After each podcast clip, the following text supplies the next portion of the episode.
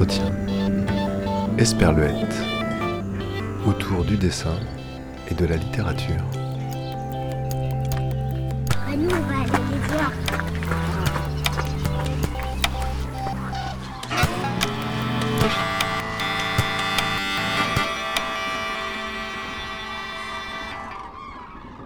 C'est l'émission Esperluette sur Jet FM et sur Radio Balise.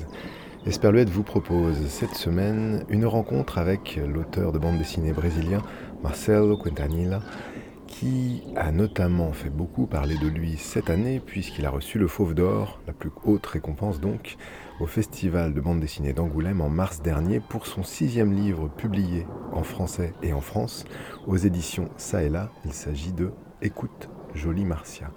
Marcelo Quintanilla était l'invité de la librairie nantaise La Vie devant soi, 6 rue du Maréchal Joffre, le vendredi 17 juin dernier pour une rencontre publique et une séance de dédicace autour notamment de ce sixième livre, mais ensemble, puisque j'avais le plaisir d'animer cette rencontre, nous revenons sur quelques-uns de ses livres et notamment cette particularité qu'il a de changer assez radicalement de technique, si ce n'est de style graphique, à chaque récit qu'il publie en bande dessinée depuis les tout premiers récits courts il y a une dizaine d'années jusqu'à ce tout dernier livre, Écoute Choni Marcia.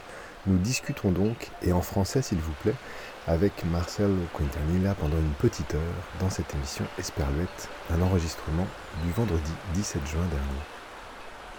On va beaucoup s'appuyer sur ce livre euh, Écoute Jolie Marcia qui a eu un déjà beau succès avec un prix à Angoulême, euh, Le Fauve d'Or, en mars dernier qui est déjà le sixième livre que tu.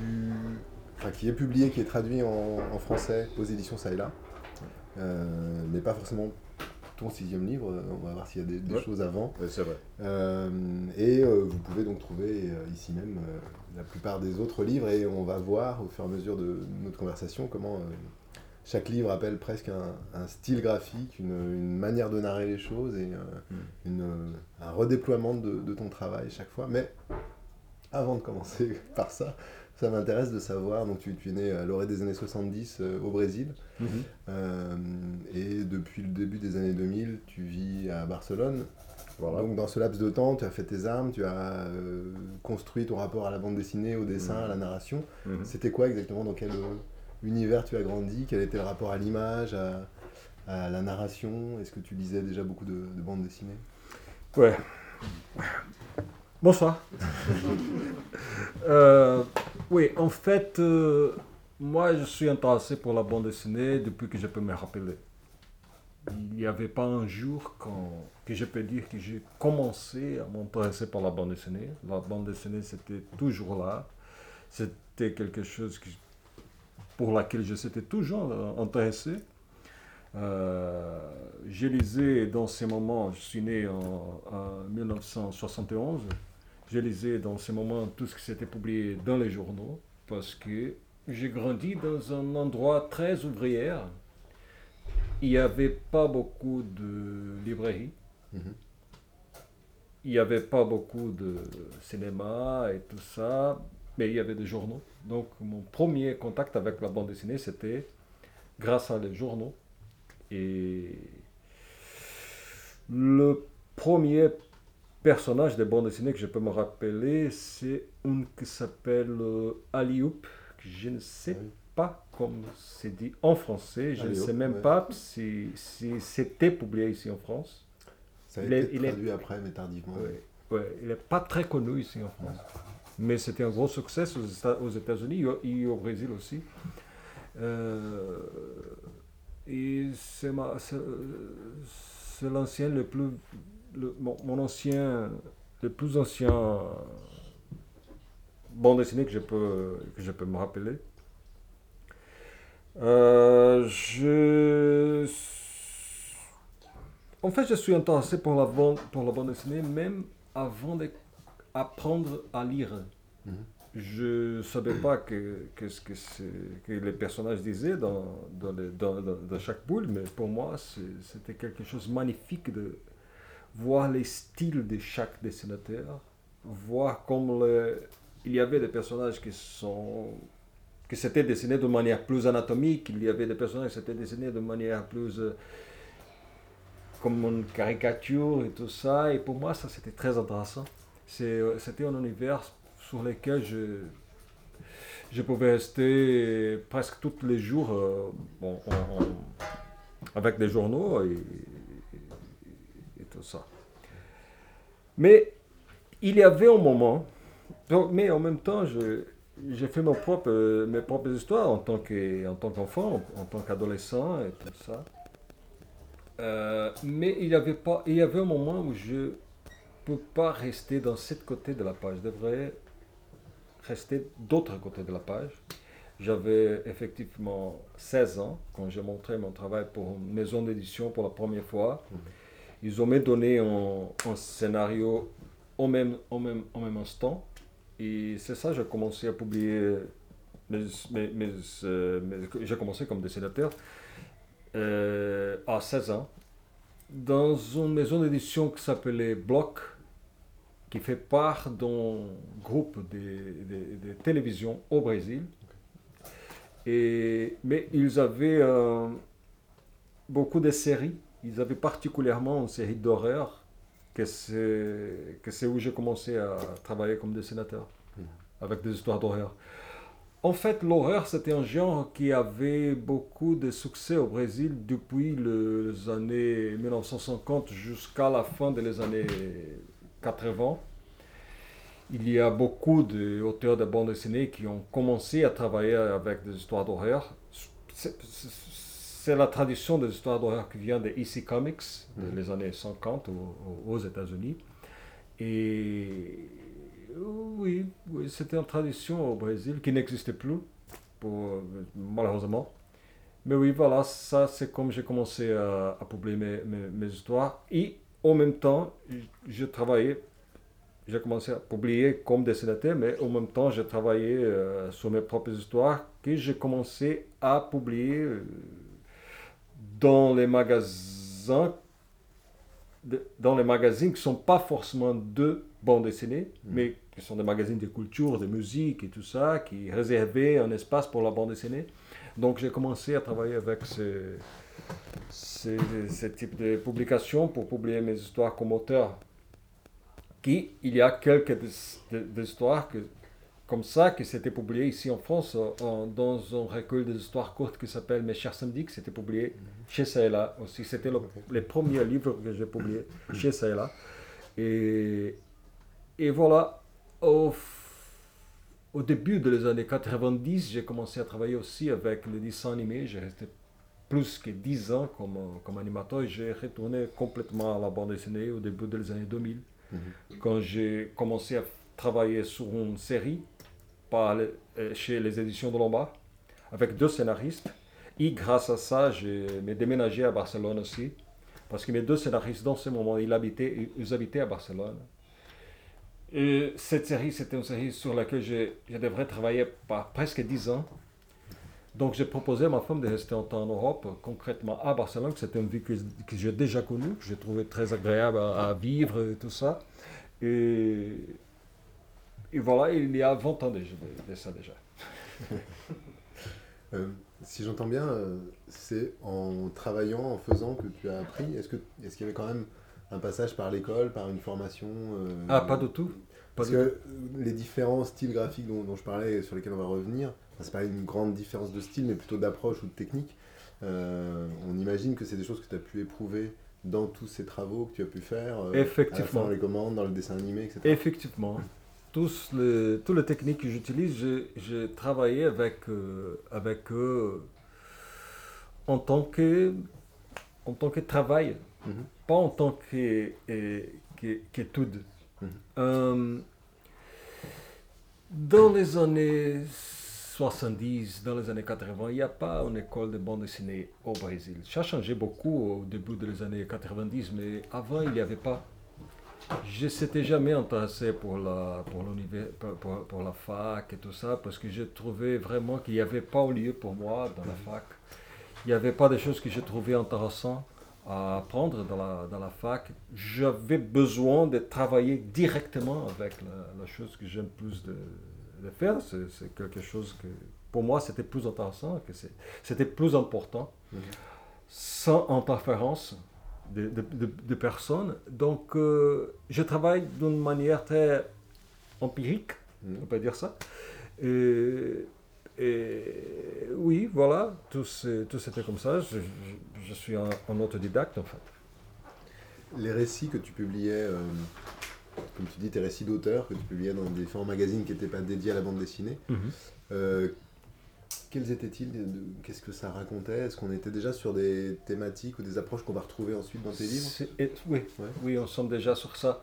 En fait, j'ai commencé à travailler ces, ces, types d'abordages, ces types d'histoires de, au, au, début des années 90. Mhm. C'était une période où je je trouvais pas intéressant tout ce que je fais avant. C'était une rupture avec tout, ce que j'ai fait avant. J'ai cherché pour des influences qu'il n'y avait pas forcément dans la bande dessinée, mais il y avait dans la société qui m'a formé comme être humain. Euh, par exemple, la littérature brésilienne, le cinéma brésilien, la culture populaire brésilienne, ça m'intéresse beaucoup ça c'était quelque chose qui s'était pas représenté dans la bande dessinée à niveau mondial, mais particulièrement ça c'était pas quelque chose qui s'était représenté de manière que je, je trouve intéressant dans la bande dessinée brésilienne. Mhm. Donc pour moi c'était intéressant, c'était important, c'était la base de mon travail, c'était rencontrer une manière de raconter la société qui m'a formé comme être humain. Travailler avec, travailler des choses qui m'ont formé comme être humain. Euh, et voilà, ça ce sont des histoires que j'ai commencé à, à, publier comme auteur dans, dans ces moments. J'ai l'impression, alors au fur et à mesure des livres que, qui ont été publiés par les éditions ça et là, mhm. euh, que c'est en effet ce qui est à l'œuvre, c'est-à-dire raconter la société qui t'a construit. Voilà. Et que tu vas de plus en plus vers euh, quelque chose d'essentiel et de très personnel peut-être. Hmm. Euh, chaque fois ce sont des histoires, il y a chaque fois des personnages, c'est pas des autobiographies, mais pourtant j'ai comme l'impression, pour les avoir lus de manière un peu condensée là, euh, ces temps-ci, que dans le, tout dernier, écoute, Johnny Marcia, il y a peut-être beaucoup plus de toi, ou en tout cas d'une part d'humanité qui est plus directe que dans certains hmm. autres, mais c'est peut-être une impression de lecteur. Non, je crois pas. Je crois, je crois, en fait, tous mes, tous mes livres, ils ont, ils sont moi, exactement. C'est ça, hmm. c'est ça. Il n'y a pas d'autre manière à dire. Tous mes livres sont moi. Euh, tous les personnages, même si, même si les personnages peut-être ils peuvent actuer d'une manière que je trouve pas correcte, que je, que je d'une manière que je, comme personne, je veux pas actuer comme ça. Hmm pour moi, c'est important de travailler un personnage qui, qui, qui, qui, pense d'une manière complètement différente, différente de la manière comme je pense. Oui, il pense d'une manière différente, mais je peux comprendre pourquoi il le fait. Donc, euh, oui, tous mes personnages, je, je, peux dire qu'ils sont en part de moi aussi. Mhm. Tous, tous, tous, tous. Tungsten, c'est le premier livre qui a été publié par Saela. Ah, c'est le deuxième. C'est le deuxième, pardon. Euh, c'est le premier qui a fait parler de lui, alors peut-être avec le, prix euh, Polar. Euh, si on reprend d'ailleurs la chronologie, donc le premier livre, ce serait. Mes chers samedis. C'est ça, Mes chers samedis. Qui sont recueil des histoires courtes. C'est ça. Et puis Tungsten. Talc de verre. Talc de verre. La télé. La télé. Les Lumières de Niterói. de Niterói et Écoute Jolie Marcia. Euh, donc là, il y a une fidélité avec cet éditeur euh, français. Il, le, il y avait une importance de publier en France et en Europe, de publier euh, tes livres. comment ça s'est fait en fait la rencontre avec Serge et les éditions ça et là C'était de manière très intéressante parce que quand j'ai envoyé mon travail pour lui, mais il déjà il déjà connu mon travail. Il déjà vu mon travail. il, y avait quelques années avant dans une, je crois qu'à Francfort, je crois, je crois, je crois que mon éditeur au Brésil, mon éditeur avec qui je travaille il y a euh, plus de 20 ans, euh, qui s'appelle Rogério, sa maison d'édition s'appelle Veneta. Euh, il a montré mon travail à Serge, il a resté avec, euh, avec ça dans, dans, sa tête. Et quand je l'ai contacté, il m'a dit Ah oui, je connais, je connais ton travail et tout ça, et je l'ai vu une fois, et blablabla. Donc je lui ai envoyé les projets de tungstène. Et il m'a dit, il m'a dit oui, je vais, je vais faire ça, et c'est très intéressant, ça m'intéresse. Et, et, voilà, et on avait commencé à, à publier, publier ensemble. J'ai montré les, les projets de tungstène, mais comme j'avais déjà des albums de, des histoires courtes, il a commencé pour l'album des histoires courtes, que c'est Mes chers samedis. Mhm. Et il a publié euh, Tungsten quelques mois après. Et c'était publié dans le même, dans le même an. Et, et voilà, c'est ça. Euh, pour moi, c'est très intéressant de travailler avec un éditeur euh, avec une relation de, de, confiance, de, de, vraie confiance. Et pour moi, celle-là, c'était une maison qui me fait confiance tout le temps et je peux dire euh, avec, euh, avec pas de problème que tout que c'est tout, tout qui s'était publié chez celle-là, que c'est signé pour moi, c'est tout ma faute. Alors, euh, on va pas pouvoir rentrer dans le détail de tous les livres, mais peut-être que si vous avez des questions ou des, des, choses précises à dire par rapport à certains que vous auriez lus, n'hésitez pas. Euh, moi, je voulais juste m'attacher justement à cette euh, question euh, de, de, technique et peut-être de style qui, qui, qui, change, qui change et, qui, et qui constitue chaque livre. Euh, Tungsten est donc un, récit, un polar euh, en noir-blanc à l'encre, je pense, euh, avec de l'ordinateur probablement pour quelques trames ou je ne sais quoi. Non, c'est un, un, crayon en fait. C'est un crayon, ok. Crayon. mise en case à, la règle, avec beaucoup de dynamique dans, dans le découpage. dans Talc de verre, on est dans une approche aussi en noir et blanc, mais avec quelque chose de beaucoup plus troublant sur euh, l'utilisation du blanc comme, comme une photo trop exposée, quelque chose qui, qui euh, fait ressortir mm. euh, de manière assez étrange les, les, visages et les actions, et qui ne figure pas à ce point le, la découpe de la case mm. dans la page. Dans, dans l'Athénée, c'est l'arrivée de la couleur qui, qui, participe de... Alors peut-être avec le même style graphique que dans Talque de Verre, mais avec la couleur en plus, qui rajoute un, un langage ou peut-être une, une narration. Euh, la lumière de Niterói, c'est. Euh, Niterói, comme on dit? Niterói. Euh, c'est l'utilisation d'une couleur franche avec des aplats très, très, très clairs et une mise en case à la règle, mm. absolument précise. Et enfin, dans Écoute Jolie Marcia, qui en plus est un, un plus grand format, eh bien, on a une synthèse peut-être de, tout ça. Il y a quelque chose de beaucoup plus ouvert euh, sur la page, avec euh, plus de tracés à la règle pour les cases. Elles sont flottantes, ce sont des aplats de couleurs, très belles couleurs, très, très vives, très, très précises et puissantes, et en tout cas euh, franches, mm. et qui donnent aussi une narration tout à fait étrange et qui font flotter le récit sur la totalité des 137 pages. donc chaque fois, tu, tu tentes de d'essayer une nouvelle technique, de, de t'amuser avec les codes de, de, la bande dessinée, avec ce que tu sais faire, ou peut-être de te bousculer dans tes habitudes par rapport au récit Est-ce que c'est le récit qui amène la technique, ou est-ce que c'est une idée technique qui donne euh, une ambiance et possiblement un récit? Non, c'est toujours le récit. Le récit détermine la manière comme elle devrait être racontée. Mhm. C'est toujours ça.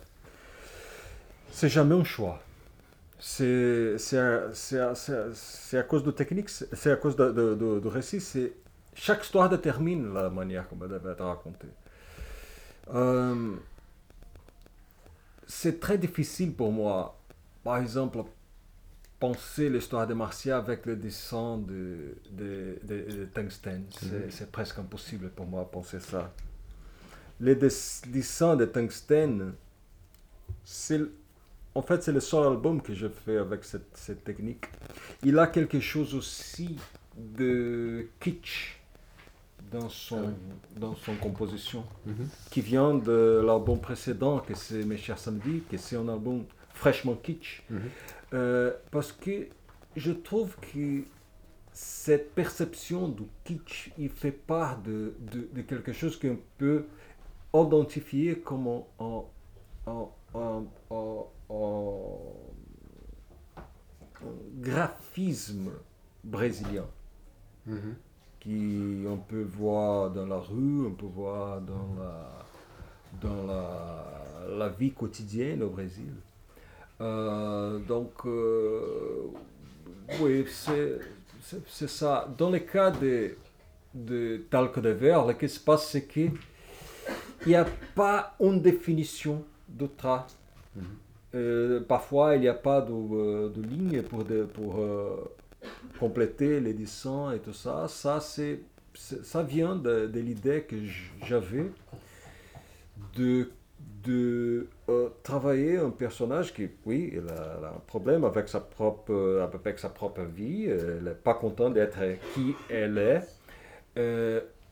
Mais j'avais pas de je j'avais pas l'envie de, de travailler avec les dessins comme très définis. Le dessin, il se fait avec de, un mélange entre ombre et lumière. Mais les seules choses qui sont vraiment définies, qui, qui sont vraiment claires tout le temps, sont des visages de chaque personnage. Mhm. Parce que l'histoire, ça raconte pour ça, et surtout la bouche de chaque personnage. Parce que tout, toute l'histoire se passe autour d'une souris. Donc euh, ça, c'est vraiment les, les bouches, les, les- tout ce qui, qui compose la bouche, tout ça, c'est très défini dans l'histoire. Parce que ça, c'est la, la principale... euh, euh, comment, comment, comment je peux dire en français, la principale euh, trick de, de, de l'histoire. La principale... euh, La clé, oui, la clé, on peut dire la clé, voilà. D'accord. Ça veut dire qu'à chaque fois, tu, tu essayes de nouvelles choses. C'est beaucoup de temps de recherche, de, de carnet, de. Je sais pas Parfois, parfois oui, pa- parfois oui. Parce que normalement, j'avais j'avais pas l'idée de ce que je vais faire, quelle technique je vais utiliser. Mhm. Peut-être je peux travailler avec une technique que je ne connais pas, que j'ai jamais travaillé avec. Et pour moi, c'est très, très intéressant de travailler comme ça, parce que je ne sais jamais qu'est-ce qui va se passer. Ouais. Comme, comme tous les Brésiliens. Par contre, le, le récit, le scénario, tu l'écris euh, très précisément et il ne bouge pas pendant le temps de réalisation? Hmm. Ou il y a quand même des parts, euh, si ce n'est d'improvisation, de, dépend. de, de, de- Ça dépend. de chemin de traverse Je peux travailler de, tout- de toute manière. En fait, je peux travailler sans un scénario. Je peux travailler avec un scénario. Je peux travailler à part d'un scénario. Euh, je peux commencer à dessiner sans savoir exactement qu'est-ce que je veux raconter. Mais je peux écrire aussi un scénario très, très, très défini, très finalisé pour, pour, pour- pour commencer à dessiner après. Donc il n'y a pas une règle, il n'y a pas un... Non, tout, tout change, chaque album, tout change. Par exemple, écoute Johnny Marcia, est-ce que tu te souviens ce qui. L'inspiration première, le, le déclic, peut-être l'envie de, de raconter cette histoire, d'où elle vient? Est-ce qu'il y, a un- est-ce qu'il y a un élément précis ou... En fait, j'avais déjà, il y a, il y a quelques années, le- le- l'envie de raconter l'histoire d'une mère qui se prend une décision très difficile pour sauver sa fille. Mhm. Un fils, une, une fille, je ne savais pas.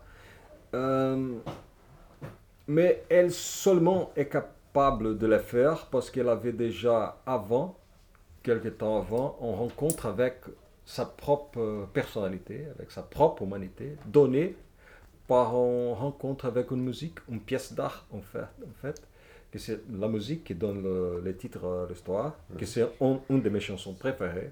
C'est une ancienne chanson du 19e au, Br- au Brésil, qui n'est pas connue du tout aujourd'hui. Mais, mais oui, que c'est une de mes chansons préférées. Et parce que je crois vraiment que l'art, il a la particularité de changer la vie des gens. Marcia, c'est- il- elle s'était décrite comme, par la presse et par beaucoup de, beaucoup de monde comme une femme forte.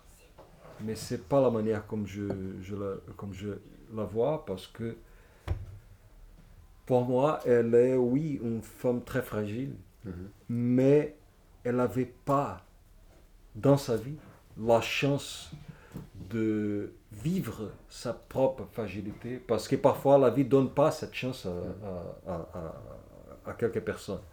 Donc c'est c'est ça, les, re- les rencontres avec sa musique le, les donnent la possibilité de rencontrer à, à elle-même comme personne. Donc c'est grâce à ça qu'elle est- capable de se prendre une décision comme laquelle se, se, se prend pour, euh, pour sauver sa fille. Mhm. Alors, tu dis elle, elle n'est pas forte, elle est plutôt fragile. J'ai l'impression qu'elle était quand même solide. Elle est quand même solide puisqu'elle reste dans, dans cet endroit très, très violent où elle vit. Elle, Mhm. elle subit euh, un certain nombre de, de choses, mais elle, est- elle est euh, un peu un pilier. Il se trouve qu'elle est aussi infirmière, donc elle soigne. Et il y a quelque chose d'assez symbolique dans le fait qu'elle soigne, elle essaye de soigner Bien euh, sûr, le bien malheur sûr. qui est autour d'elle. Parce que, parce que sûrement, elle, elle travaille, comme elle travaille dans un hôpital, elle travaille avec la vie et la mort tout le temps. Mhm. Donc c'est quelque chose de très présent dans sa vie. Mais comme euh, quelqu'un qui habite dans une favela, Marcia, c'est pas la seule, chose- la seule personne qui peut vivre comme ça. Mhm. Parce que pour euh, habiter dans une favela, vous devrez forcément apprendre à convivre avec des situations très dramatiques Mhm. euh, tous les jours. Dans ce type d'endroit, il n'y a pas, il y a pas le silence, jamais. Tu es pas, tu es pas avec toi-même, jamais. Mhm. Tu es, tu as toujours euh, part d'un euh, organisme social qui, qui euh, vit, qui, qui existe en tant que pas individuellement. Mhm. C'est ça que je veux dire. Marcia, elle est touchée par cette musique. Euh, moi, je me demandais pendant un temps, en lisant le récit, si elle n'avait pas justement la musique l'inciter à, à vivre sa vie et donc à partir et à, et à faire son chemin. Or, c'est pas du tout ce qui se passe. C'est vraiment, elle, elle reste et au contraire, elle essaye d'avancer avec ça. Mm. Euh, tu disais le morceau est un morceau assez ancien, peu connu. Euh, J'en ai retrouvé une trace ou deux, mais j'ai pas trouvé précisément la, la référence qui est euh, Ouais. dans le livre et je me suis demandé si c'était une réelle référence. Oui, ou- c'est une vraie référence. Ok.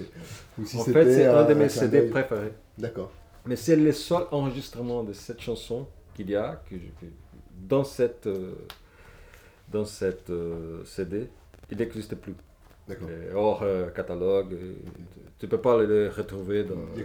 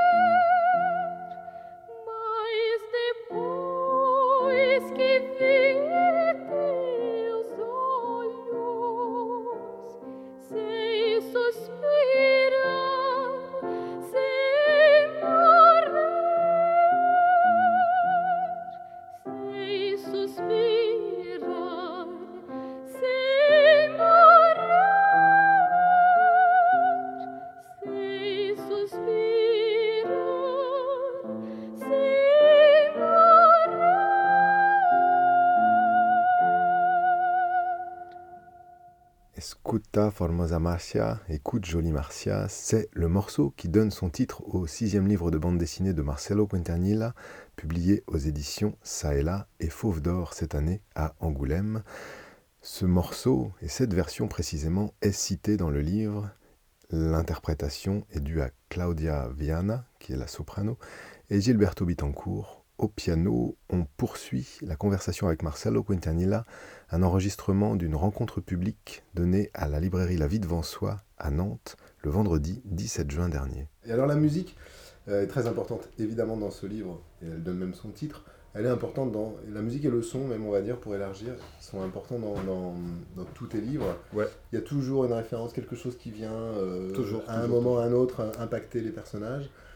Euh, là, le son et la musique sont déterminants dans Écoute Jolie Marcia, dans la construction même des pages Voilà. et dans l'enchaînement que tu fais dans le, dans- dans le récit, dans le scénario. On a très souvent, comme peut-être au cinéma, euh, l'impression d'avoir le son qui nous arrive avant l'image, un bout de dialogue qui s'est insta- installé sur le décor d'avant, euh, et puis qui va faire le lien entre tes pages et entre les séquences, ce qui fait ce côté extrêmement fluide, et, et évidemment qui est largement augmenté par aussi la, la couleur que je décrivais tout à l'heure. Euh, Il y a quelque chose de très fluide qui, qui ne s'arrête jamais finalement dans ce récit. Euh, ça, c'est quelque chose que tu travailles beaucoup, le rapport au son et à la musique, et comment euh, les choses doivent arriver et, et suggérer du son là où il n'y en a pas du tout, puisqu'on est en bande dessinée. La musique, Il y a bien d'autres choses que je rajouterai après sur les onomatopées, mais vas-y. non, la musique, il est toujours présent. Toujours présent. Pour moi, quelque chose ou important, c'est traduire les rythmes en tra. C'est c'est quelque chose un peu difficile d'expliquer, mais j'ai vraiment envie d'être capable de traduire euh, la tension rythmique d'une chanson en tra. Donc la musique, c'est un- une grosse influence pour moi Mhm. euh, dans la manière comme je fais les tra. Euh, oui, il y a beaucoup d'onomatopées dans toutes les histoires et tout. Je crois que les bruits, je crois que les vacarmes, il est toujours présent dans la société brésilienne. Beaucoup plus dans certains endroits, comme l'endroit où Mar habite. Euh, c'est quelque chose qu'on ne peut pas oublier au Brésil. C'est quelque chose qui est toujours présent, c'est quelque chose qui c'est toujours là. C'est le bruit, le bruit, le bruit, le bruit, le bruit. le bruit. Euh, la musique, le- le- les gens qui chantent euh, dans la rue, les gens qui sont, euh, dans la, radio, au dernier volume et tout ça. Voilà, c'est quelque chose présent dans notre société.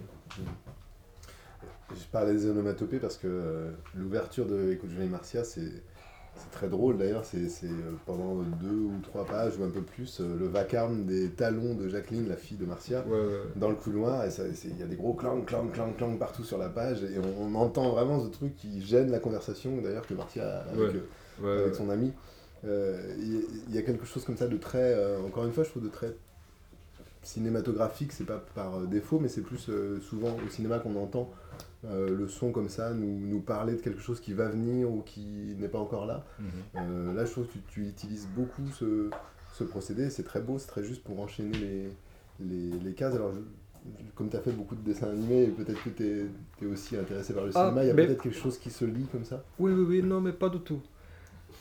Euh, non, C'est une- parce c'est que une ça- gentille réponse. Non, oui, mais mais- non, mais pas du tout. non, oui, je connais, je- je- je- j'ai travaillé avec beaucoup de dessins animés et de- de- en fait, j'ai écrit beaucoup de scénarios aussi. Mais ça, c'est pas quelque chose qui vient forcément du cinéma. D'accord. Ça vient du récit. Ça, c'est quelque chose que le cinéma a exploré C'est plus. C'est vrai. C'est différent, mais c'est c'est pas quelque chose qui vient forcément que de cinéma. Mhm. Donc c'est pour ça que, et, et surtout bon, moi, je j'aime beaucoup faire un- une grosse différence entre bande dessinée et cinéma. Pour moi, c'est pas la même chose du tout. Euh, c'est vrai que tous les, pas seulement avec bande dessinée et cinéma, mais tous les arts, ils ont une influence euh, de- entre une et autre tout le temps. Donc, c'est pas la relation entre bande dessinée et cinéma, c'est pas forcément plus fort que bande dessinée et littérature, bande dessinée et théâtre pour moi. Pour moi, tous les arts, ils sont, sont pas d'un- même organisme. je- Mhm. on peut dire comme ça. Euh, je crois pas que la bande dessinée, c'est quelque chose de cinématographique. Je crois pas dans l'effet cinématographique de la lecture. Je crois vraiment, mais je comprends que les gens peuvent dire qu'il y avait une expérience cinéma- cinématographique quand, lit, quand lisait une bande dessinée, parce que parfois, il a même l'impression de que les personnages et que l'histoire euh, ont comme un- une espèce de mouvement Mhm. qui on peut dire ah ça c'est un effet cinématographique mais non ça c'est un effet de la bande dessinée ça c'est un effet qui vient de la lecture graphique d'une bande dessinée Euh, euh, la relation entre bande dessinée et cinéma s'était renforcée par, une, euh, par la théorie de la bande dessinée pour créer une espèce de vocabulaire qu'il n'y avait pas euh, avant pour étudier la bande dessinée. Mhm. Mais ça a changé beaucoup dans les dernières années. C'est vrai. Oui, c'est vrai. Puis il y avait souvent le rapport aussi au scénario qui était parfois assez proche dans la question du découpage, mais euh, ça, ça, ça évolue en effet. Euh, encore sur euh, Écoute Jolie Marcia, est-ce que c'est un livre qui était compliqué à faire? Dans le sens, est-ce que. euh, alors, il, il brasse quand même beaucoup de choses. Il, il, est, il a plein de moments qui sont assez drôles, assez, assez comiques, mais c'est quand même assez dur. Est-ce que, euh, est-ce que ça brassait quelque chose d'un peu trop euh, violent ou pas du tout Est-ce est-ce qu'il est innocent en tout cas que tu aies fait ce livre après presque 20 ans passés en dehors du Brésil? Euh, je ne sais pas qu'est-ce que, qu'est-ce que tu veux dire avec compliqué. Compliqué de quelle manière? Techniquement, Ah, émotionnellement? Émotionnellement, je pensais. Ah, Mais peut-être aussi techniquement. Parce que pour moi, tous les livres sont extrêmement difficiles. Tous, tous. Euh, émotionnellement, pas difficile. Parce que j'ai pas de problème de travailler avec, avec des émotions. Je, je mets tout que je suis dans, dans mon travail. Donc pour moi, c'est quelque chose d'habituel. Mais oui, pas compliqué, mais oui, c'est très fort. Quand je, quand je termine une bande dessinée, je suis complètement, en tant qu'être humain, je suis complètement, pouf, finalisé. Je suis, je suis, donc j'ai besoin de quelques temps pour me récomposer Mhm. comme personne. Mhm. Euh, mais, mais ça, c'est ça c'est c'est pas c'est pas compliqué, c'est difficile, c'est dur, mais pas compliqué, Mhm. parce que travailler pour comprendre la manière comme chaque personnage pense peut être euh, un vrai travail, mais, mais c'est dur, mais pas forcément compliqué. Et d'autres questions, c'était? Est-ce que euh, c'était euh, logique de faire ce livre après plusieurs années passées Ah, en dehors du Brésil? Parce qu'il est, il est tellement brésilien et Oui, je sais, je à- sais. C'est une question qui vient toujours, tout le temps. Désolé. Non, non, non, non, mais c'est normal. C'est normal. Parce que c'est la première chose qu'on peut penser. Mais tu habites, distance tu, habites, tu habites pas au Brésil. Est-ce qu'avec la distance, tu peux travailler meilleur ton, Mhm. ton, ton- ton Brésil? Mais la réponse est non. La distance, il n'y a rien à voir. Mhm. Rien. Parce que les Brésil que je travaille avec, c'est pas les Brésil que c'est devant de moi. C'est pas quelque chose, quelque chose que j'observe. Mhm. C'est pas quelque chose que je vois. Les Brésil que je travaille, c'est les Brésil qui c'est avec moi, qui existe euh, avec moi, qui m'a composé comme être humain. Donc euh, je suis, je suis, je pense que je, je pense pas que je suis euh, loin du Brésil. Le Brésil c'est avec moi tout le temps. Et Est-ce que d'emblée, c'est un récit que tu voulais, euh, parce que tu as expliqué que tu voulais euh, faire le récit d'une mère qui a un choix difficile à faire pour Mhm. ses enfants? Voilà. Ça aurait pu avoir lieu n'importe où et à n'importe quelle époque. Voilà. Donc il fallait forcément que ce soit au Brésil, dans une favela, ou ça c'est venu vraiment plus tardivement? Non, c'était toujours, c'était toujours au Brésil. C'était toujours au Brésil. C'était pas forcément dans une favela. Mhm. Euh, mais la les choses, c'est- quand j'ai commencé à dessiner le personnage, quand je la, la trouvé, Marcia, c'est, j'avais l'histoire, mais j'avais pas le personnage, mais beaucoup de monde connaît, connaît, connaît Marcia au Brésil. Mhm. Beaucoup de monde connaît une Marcia.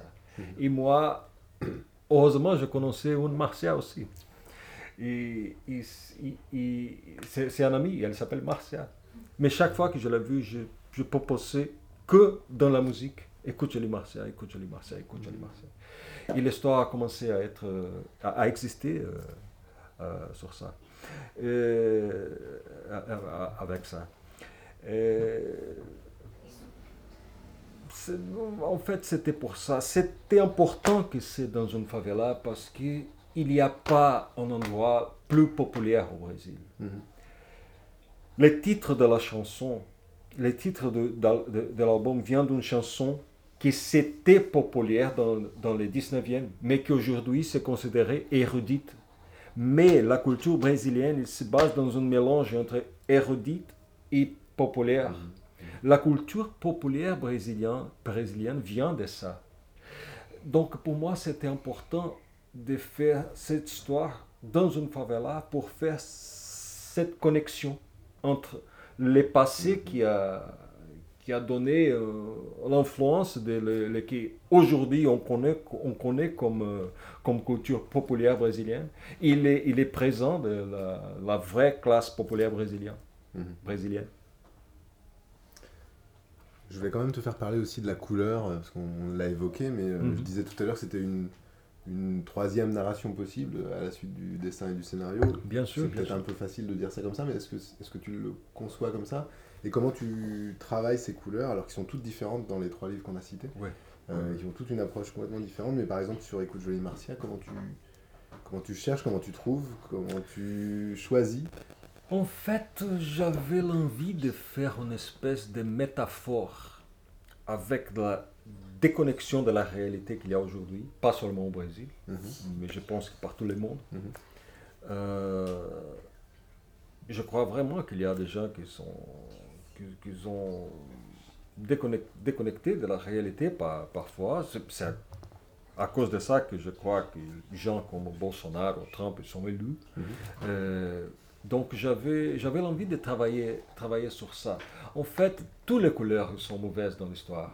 Le ciel, il est vert, euh, le- il ne correspond pas à, à sa existence dans la réalité, euh, à l'existence des choses dans la réalité. Donc euh, c'est ça, l'idée c'est ça, de travailler ces, ces- ces expressions des couleurs comme en tant que métaphore.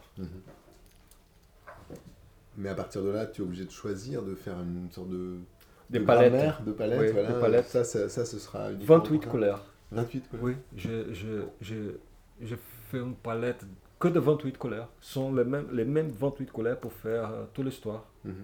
Il y a parfois beaucoup de euh, euh, euh, tonnes de violettes, mais il n'y a que une jaune Ok. par toute l'histoire. C'est euh, quelque chose que tu as développé uniquement pour ce livre-là ou ça te donne envie de réutiliser cette palette-là pour d'autres ou- Je ne sais pas. Tu sais pas. Je ne sais En pas. fait, t'as- Je, je sais jamais. je sais jamais. En fait, toutes les techniques que tu as utilisées jusque-là, elles sont disponibles. Elles sont disponibles, pourquoi pas? Voilà. oui.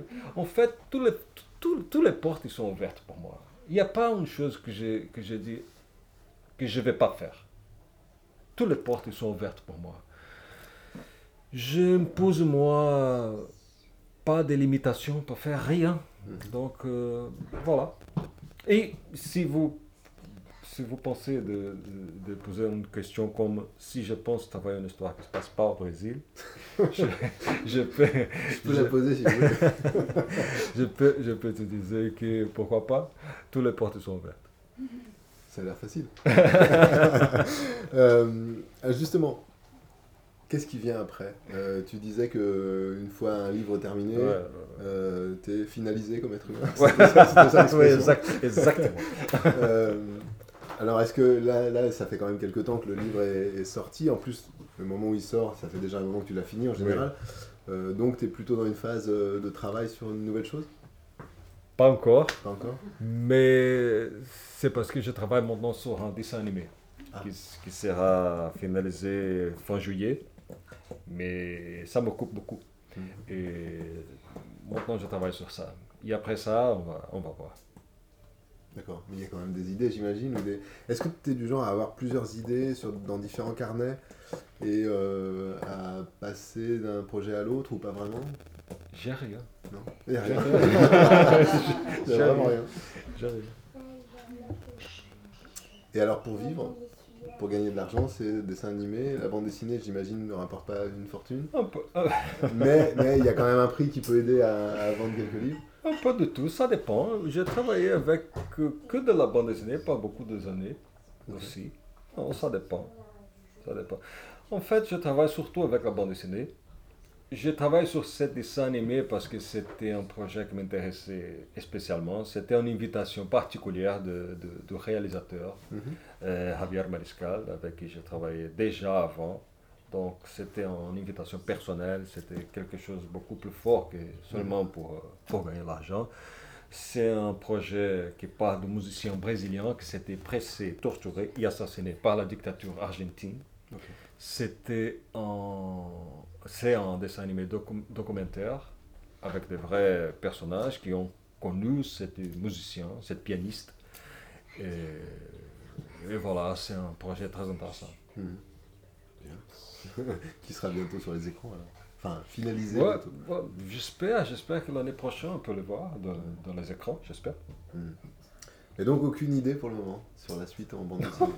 Pas d'idée, pas d'idée. Les vacances peut-être Des projets de vacances Je me, je me demandais, moi, si, en parlant un peu de, de talc de verre, du coup, si Marcia n'était pas un peu un- une sorte du- d'une autre face du- d'une même pièce, finalement, parce qu'on est sur le, le milieu médical aussi, enfin, Ouais. deux femmes, euh, Hmm. deux portraits de femmes euh, ouais. assez forts, Peut-être, mais même, même dans les couleurs aussi, enfin, le- Hmm. une espèce de...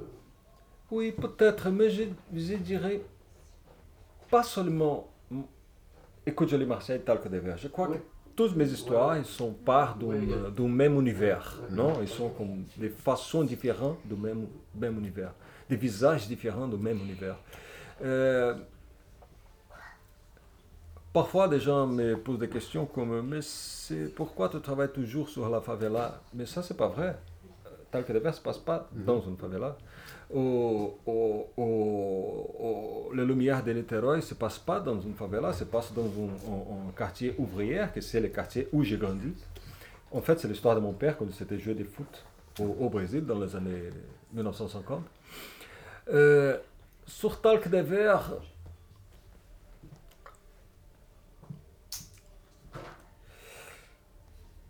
je ne peux pas dire que je pense travailler une femme à chaque fois que je pense travailler un homme à chaque fois.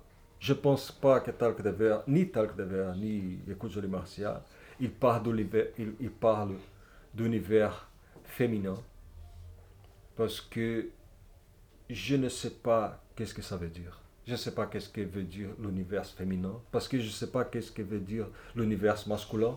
Je ne sais pas, je sais pas, j'ai beaucoup de difficultés avec ça. J'ai beaucoup de difficultés de dire euh, comme euh, une femme pense. Parce que j'ai beaucoup de difficultés par dire comme un homme pense. Pour, pour moi, j'ai fait une petite idée de comment un être humain peut penser. Mais il y avait quelques situations que c'était un peu drôle pour moi parce qu'il y avait de, de gens qui m'ont dit Ah, mais l'histoire de Talc de Verre ne peut pas se passer comme ça parce qu'une femme, elle ne peut pas abandonner ses enfants.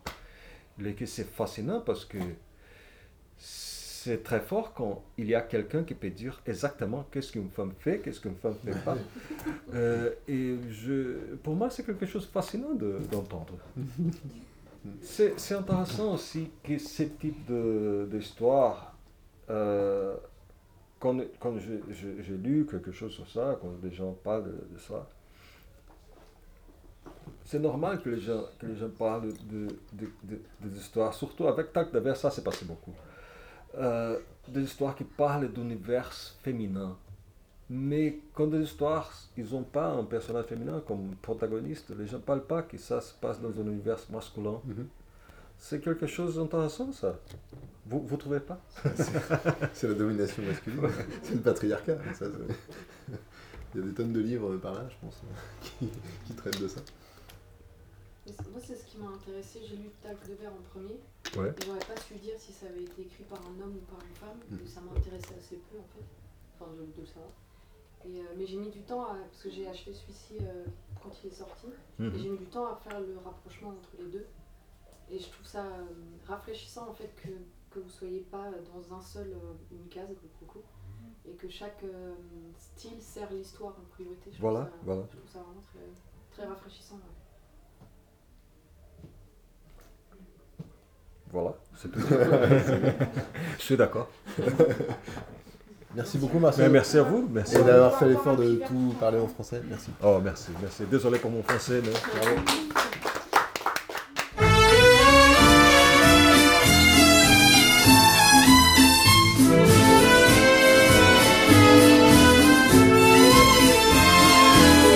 Um pequenino grão de areia era um pobre sonhador. Olhando o céu, viu uma estrela, imaginou coisas de amor. Passaram anos, muitos anos, ela no céu e ele no mar. Dizem que nunca o pobrezinho pôde com ela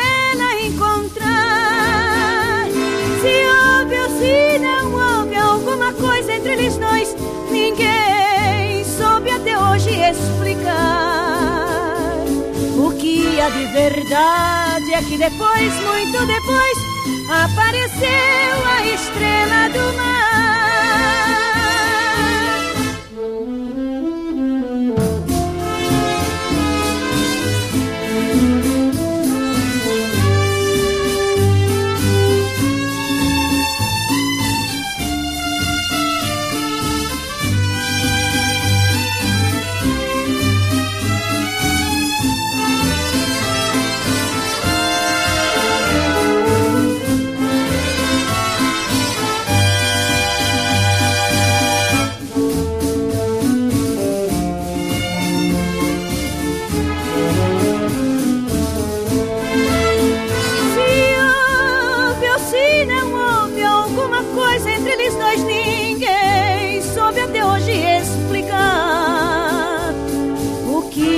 De verdade que depois, muito depois, apareceu a estrela do mar.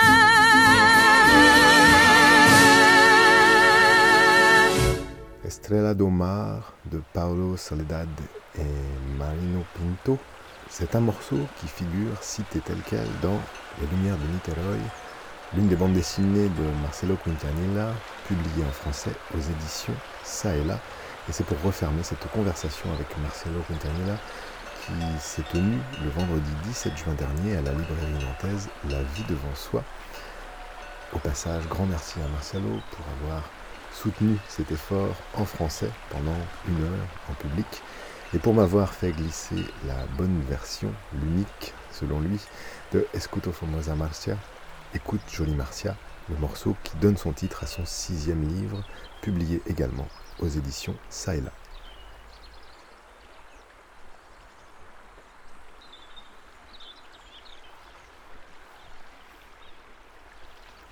Esperluette est terminé pour cette semaine. Rendez-vous la semaine prochaine, même heure, même antenne.